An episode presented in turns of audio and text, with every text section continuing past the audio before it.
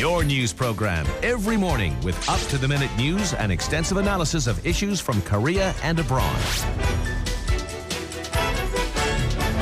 This morning with Alex Jensen on TBS EFM.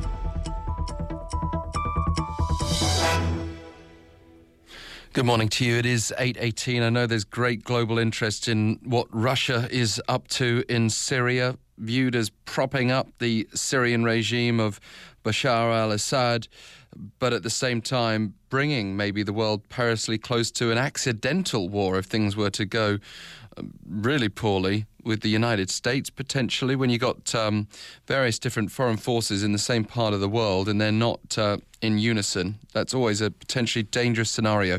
Mr. Frederick Fleitz is a senior vice president at the Center for Security Policy, a former CIA analyst with 25 years of experience in U.S. government national security. It's a pleasure to have you on the line.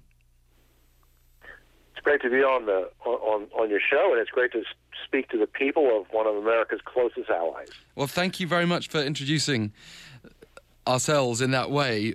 But uh, we're forced to look on with a certain level of trepidation at what's going on in, in Syria. For a long time, we've, we've viewed affairs in the Korean Peninsula as being a potential site of a proxy war, Cold War style almost. But Syria seems to be taking that role at the moment the developments in Syria have been quite a surprise. I've spent a lot of time looking at the North Korean nuclear issue, and I think you're right. We were all thinking that would be the proxy war where multiple states would be involved.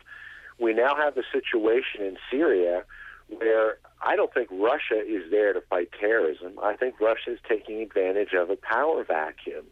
Uh, it is propping up its ally, the Assad regime, but I think Russia's goal is to create a Russian led regional axis with Iraq, Syria, and Iran. And it, it, it's very troubling. It, it's changing the whole game of the, of the Middle East, I'm afraid.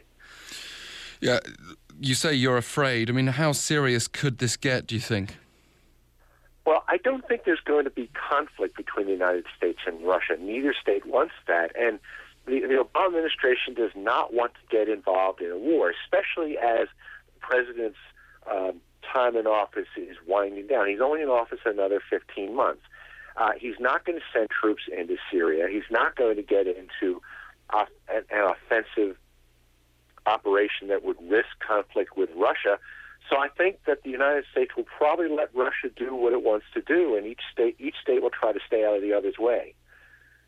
Can you talk to us a bit more about Russia's motivations here? A lot of people can't understand um, you know, despite what you just said about trying to create this axis of power in, in a vacuum, why or how the Kremlin could get behind the Assad regime? Well, Syria is an important uh, ally for Russia. Russia's only Mediterranean port is a port it rents in Syria uh, from the Syrian government.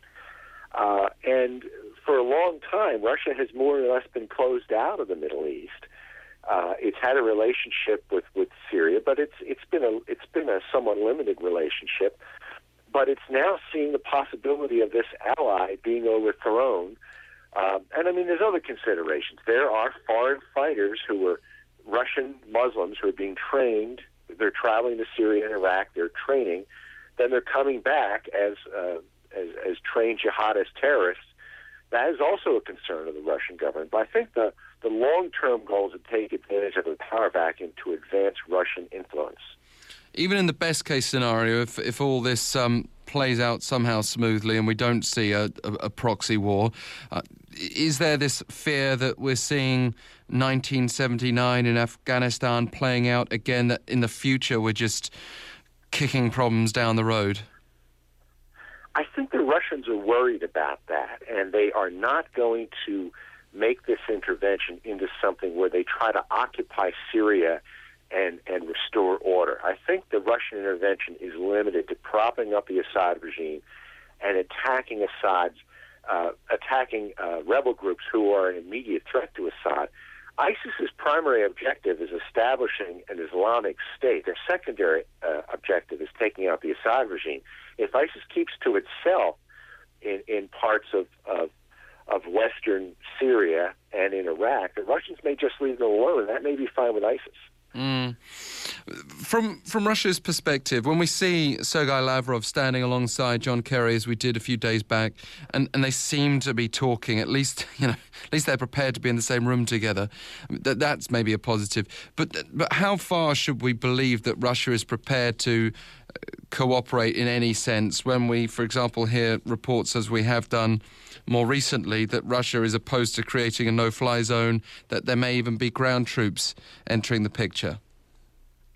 Well, there's several factors at play here. First of all, um, there's an issue of U.S. credibility when the United States has repeatedly laid down red lines and ultimatums to various states, including Russia, concerning the occupation of Crimea, the occupation of Ukraine, uh, red lines given to Syria that weren't backed up. So I think this has given Lavrov and, and Putin to believe that they have more leeway than they may have had in the past mm. uh, to do what they want, thinking the U.S. won't do anything in response.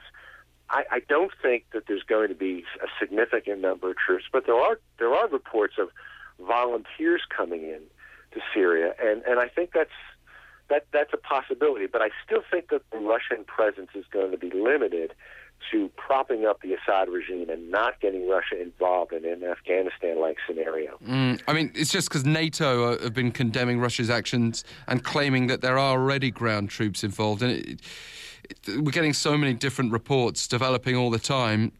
Can anyone really know what's what's happening, you know, from day to day? Well, you know, there's there, there's an interesting dynamic here concerning international law. The Russians are in Syria at the invitation of the Syrian government.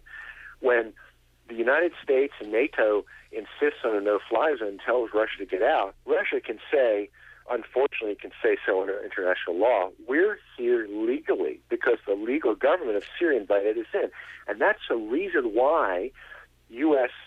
Uh, fighters will not attack Syrian mm. positions because that would that would go beyond the mandate that the president has for the activities in Syria, which is to fight terrorism, not to conduct a war against the Assad regime it's it's a very poor moment. This story out of Kunduz in Afghanistan for for U.S. PR, isn't it? As well, Russia can use that kind of story as ammunition. It's horrible. It's just horrible. Uh, the bombing of this hop- hospital in Kunduz.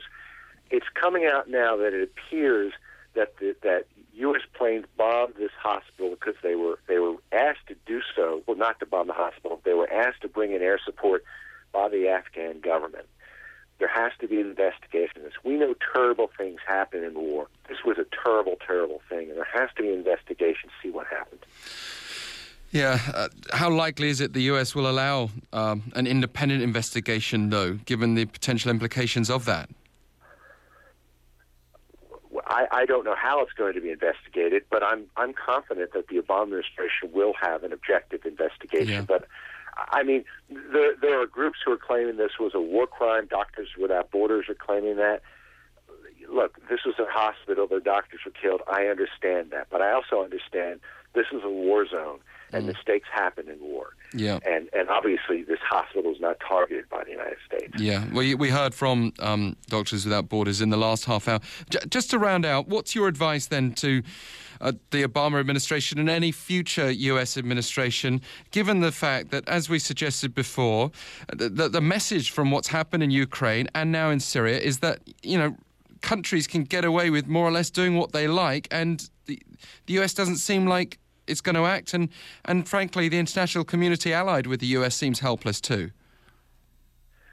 Well, I think Winston Churchill once said democracy is the worst form of government except for all the others we're going to have strong presidencies and weak presidencies. We have a weak presidency in the U.S. right now. It's not a reflection on our country.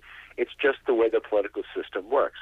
I'm hopeful the next president will be much more will be much stronger and decisive.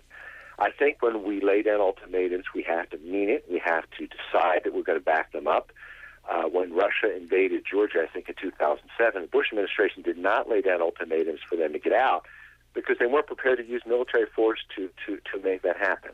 We mm. need a much stronger international coalition to address the situation in Syria, and I think we're going to need new leadership in the White House to put it together.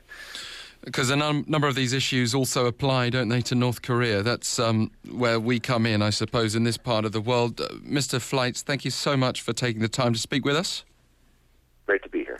Frederick Fleitz, Senior Vice President at the Center for Security Policy, um, a former CIA analyst. Very interesting to hear that expertise. Maybe you'd like to defend the Obama administration, though. Um, maybe you wouldn't want to see sort of tough military action that uh, could have escalated things further. Potentially, you can text us pound or sharp 1013 for 51 per message. You can email us efm this morning at gmail.com.